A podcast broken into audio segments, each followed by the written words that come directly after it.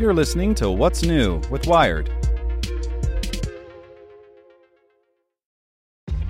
This episode is brought to you by ShipStation. You know, some things take a lot of work, like sending little robots to far off distant planets. And just as that's challenging, so too is running a successful e commerce business, especially when there's so much to do. So I want to introduce you all to ShipStation.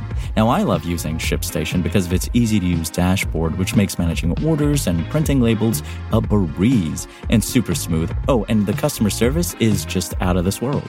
It's exactly what you need to help grow your business. Sign up for your free 60-day trial at shipstation.com slash technews.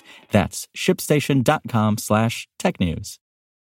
This podcast is supported by Tools and Weapons, the podcast hosted by Microsoft Vice Chair and President Brad Smith. Each episode features insight you won't find anywhere else from the center of the conversation surrounding emerging technologies like AI. Right now in the podcast, you can hear a special episode where Brad Smith lays out Microsoft's vision for a vibrant marketplace driving the new AI economy. To hear more, follow or subscribe to Tools and Weapons with Brad Smith wherever you get your podcasts. You're listening to What's New with Wired. It's Thursday, October 6th. I'm Zeke Robison. From Serial to Netflix's Jeffrey Dahmer series, today we're talking about what pop culture's fascination with murder cases does to viewers and victims. Make sure to listen to the end to find out what other Wired podcasts you can check out today. Serial, the hit podcast that birthed modern true crime as we know it, just turned eight years old. In the near decade that's come and gone, the genre it begat has become a full on phenomenon. Podcasts, documentaries, limited series, limited series based on podcasts, it's infiltrated the public psyche. In a few cases, this influx is positive. Some true crime listeners' viewers report they found solace in their favorite grim retellings. But what about everyone else? Research has shown that consumption of crime news can lead to outsized fear of becoming a victim, and for those who are survivors of violence, the glut of content can be a lot to take. When Dahmer, Monster, the Jeffrey Dahmer story, premiered a couple of weeks ago, it quickly became one of Netflix's most popular series ever. It also drew criticism from the victims' families, who found it re traumatizing to have audiences discussing the case anew. For Dahmer, the show's forum of choice seems to be TikTok, for others, it's Twitter or Facebook. For the serial long haulers, it's Reddit. On October 5th, 2014, two days after the debut episode of that show, fans created r slash serial podcast to discuss the 1999 murder of teenager Hae Min Lee and to debate the culpability of her ex-boyfriend Adnan Syed. Today, the sub has 75,000 members. When a judge vacated Syed's murder conviction in mid September, many former users returned to the space. Others had never left. Whether actively dredging up the troubling details of old cases in those spaces is good is debatable. Serial did help vacate Syed's conviction, and other podcasts and forums have played their roles in the justice system. On the other hand, citizen sleuths can potentially waste police time, and meanwhile, all that investigating can be taxing on the people doing it. Ben Coccio left r slash serial podcast eight years ago. The 47 year old filmmaker from Los Angeles was engrossed by serial.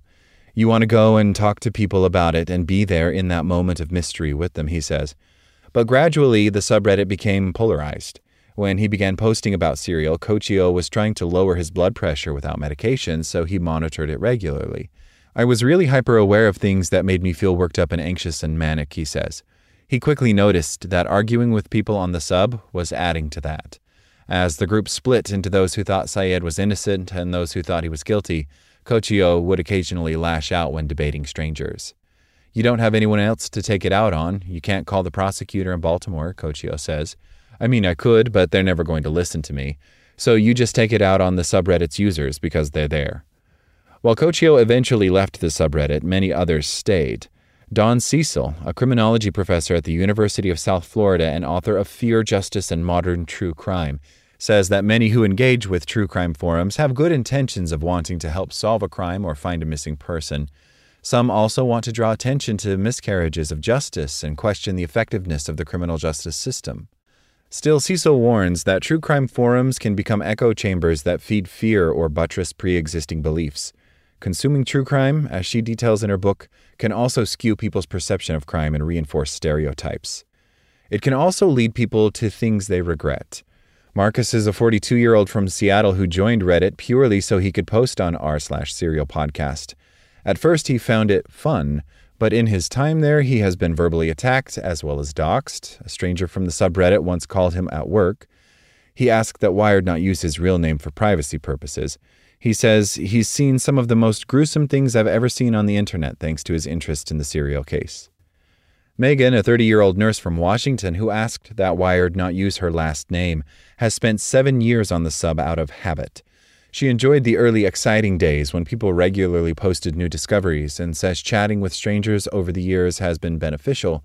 At this point, some of the other long term posters feel a bit like old friends, even the ones that I fight with the most, she says. But personal attacks on the sub also heighten Megan's anxiety, and she has also come to reevaluate her attitude toward true crime. I am embarrassed and ashamed at how gleefully I came back to this sub to look at lividity documents, etc., without fully considering that the victim was a real person, she says. A teenager died. Multiple other teenagers' lives were completely upended. It's just all sad, and I think that does affect my mental health. Two years ago, Marcus took a step back from r slash serial podcast. It became really bad for my mental health arguing the same arguments, he says. When Syed was released from prison last month, Marcus returned to r slash serial podcast, but he imagines it won't be for long. Megan says she will stop consuming serial commentary if Syed is not tried again. For others, true crime forums remain tantalizing spaces where community has been forged and answers appear to be just around the corner. As of this writing, Dahmer is the top English language show on Netflix, which reports that some 56 million households have seen the series. The streaming service is set to premiere Conversations with a Killer, the Jeffrey Dahmer tapes, on Friday. Make sure to check out our other Wired podcasts. Today in Wired Business, Google is borrowing from TikTok to keep Gen Z searching. Checking in on Wired Science, it's here. We're in a new era of fast, cheap genome sequencing. And on Wired Security, we look at how mystery hackers are hyperjacking targets for insidious spying. Listen to these stories and more at wired.com/podcasts. Thanks for listening to Wired. Check back in tomorrow to hear more stories from wired.com. Want to learn how you can make smarter decisions with your money? Well, I've got the podcast for you. I'm Sean Pyles, and I host NerdWallet's Smart Money Podcast. Our show features our team of nerds, personal finance experts in credit cards, banking, investing, and more. And they'll help you make the most of your money while cutting through the clutter and misinformation in today's world of personal finance. You'll get clarity on strategies to help you build your wealth, invest wisely, shop for financial products, and plan for major life events. Listen to NerdWallet's Smart Money Podcast wherever you get your podcasts.